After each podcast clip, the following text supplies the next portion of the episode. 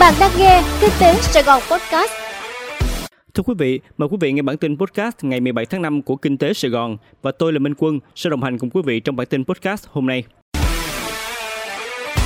Dòng tiền chứng khoán chảy vào bán khống. Thưa quý vị, trong tuần trước, thị trường chứng kiến tuần giảm điểm mạnh, tâm lý tiêu cực và bi quan bao phủ khi hầu như toàn bộ nhóm ngành đều giảm mạnh, lực bán tăng mạnh trong khi lực cầu gần như không xuất hiện. Mặc dù có nhịp hồi ngắn trong 2 ngày, nhưng việc bán tháo đã khiến cho VN Index rớt mốc 1.200 điểm, lùi sâu về 1.182 điểm. Tương tự, chỉ số HNX Index cũng giảm mạnh. Tuy nhiên, dù cổ phiếu rớt giá, chỉ số giảm điểm, nhưng nhiều nhà đầu tư lại ghi nhận lãi khủng khi bán khống chỉ số VN30. Theo đó, dòng tiền thanh khoản giao dịch tại các hợp đồng tương lai cũng ghi nhận tăng mạnh. Hợp đồng phái sinh có giá trị lớn nên các nhà đầu tư đa phần vay vốn để mở vị thế. Tỷ suất lợi nhuận vì thế có thể lên rất cao nhưng cũng có thể mất rất nhiều. Thực tế cho thấy thị trường phái sinh là không hề dễ ăn, số nhà đầu tư thua lỗ cũng không ít. Việt Nam nằm trong 5 nước xuất khẩu nhiều hàng hóa vào hệ thống Walmart.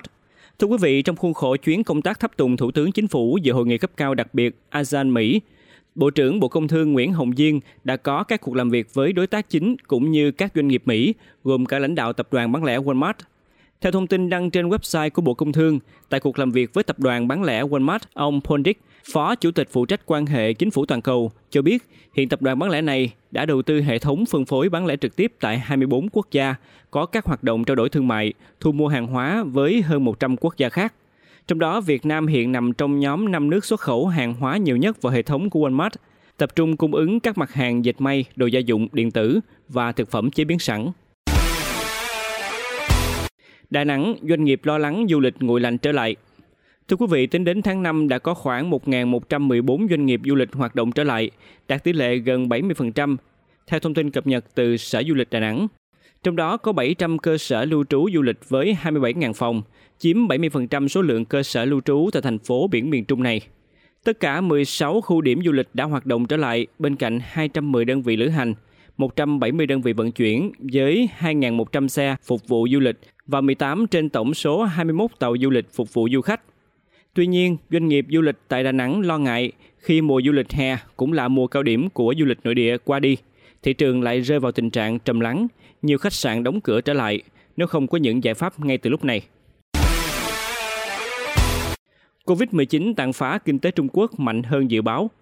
Thưa quý vị, các dữ liệu mới nhất cho thấy các hoạt động kinh tế ở Trung Quốc từ bán lẻ cho đến sản xuất công nghiệp giảm sâu trong tháng 4 khi các lệnh phong tỏa kiểm soát đại dịch Covid-19 được triển khai rộng rãi ở nhiều thành phố.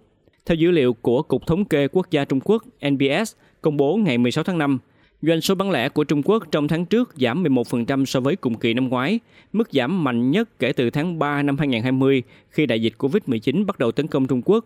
Mức giảm này còn cao hơn nhiều so với mức giảm 6,1% theo dự báo của các chuyên gia kinh tế. Khi các biện pháp kiểm soát Covid-19 làm rối loạn chuỗi cung ứng và khiến hệ thống phân phối tê liệt, sản xuất công nghiệp của Trung Quốc trong tháng 4 giảm 2,9% so với cùng kỳ năm 2021. Mức suy giảm này mạnh hơn dự báo và cũng là mức giảm lớn nhất kể từ tháng 2 năm 2020. Sẽ giám sát chặt các giao dịch chứng khoán có dấu hiệu bất thường. Thưa quý vị, thông tin tới báo chí chiều ngày 16 tháng 5, Bộ Tài chính cho biết sẽ thực hiện kế hoạch thanh tra kiểm tra với các công ty đại chúng, tổ chức kinh doanh chứng khoán, công ty kiểm toán được chấp thuận trên cơ sở kế hoạch đã được điều chỉnh, qua đó xử lý nghiêm vi phạm trong tháng 5 năm nay.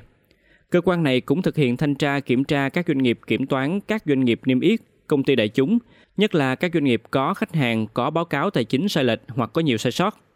Ngoài ra, thực hiện giám sát chặt chẽ các giao dịch chứng khoán có dấu hiệu bất thường, đồng thời phối hợp với các sở giao dịch chứng khoán có đánh giá, phân tích, tiến hành kiểm tra giao dịch đối với các giao dịch có dấu hiệu vi phạm quy định. Với lĩnh vực trái phiếu, cơ quan này sẽ đẩy mạnh kiểm tra, giám sát việc phát hành trái phiếu doanh nghiệp, đặc biệt là phát hành không có tài sản đảm bảo. Quý vị vừa nghe xong bản tin podcast của Kinh tế Sài Gòn. Hẹn gặp lại quý vị trong bản tin ngày mai.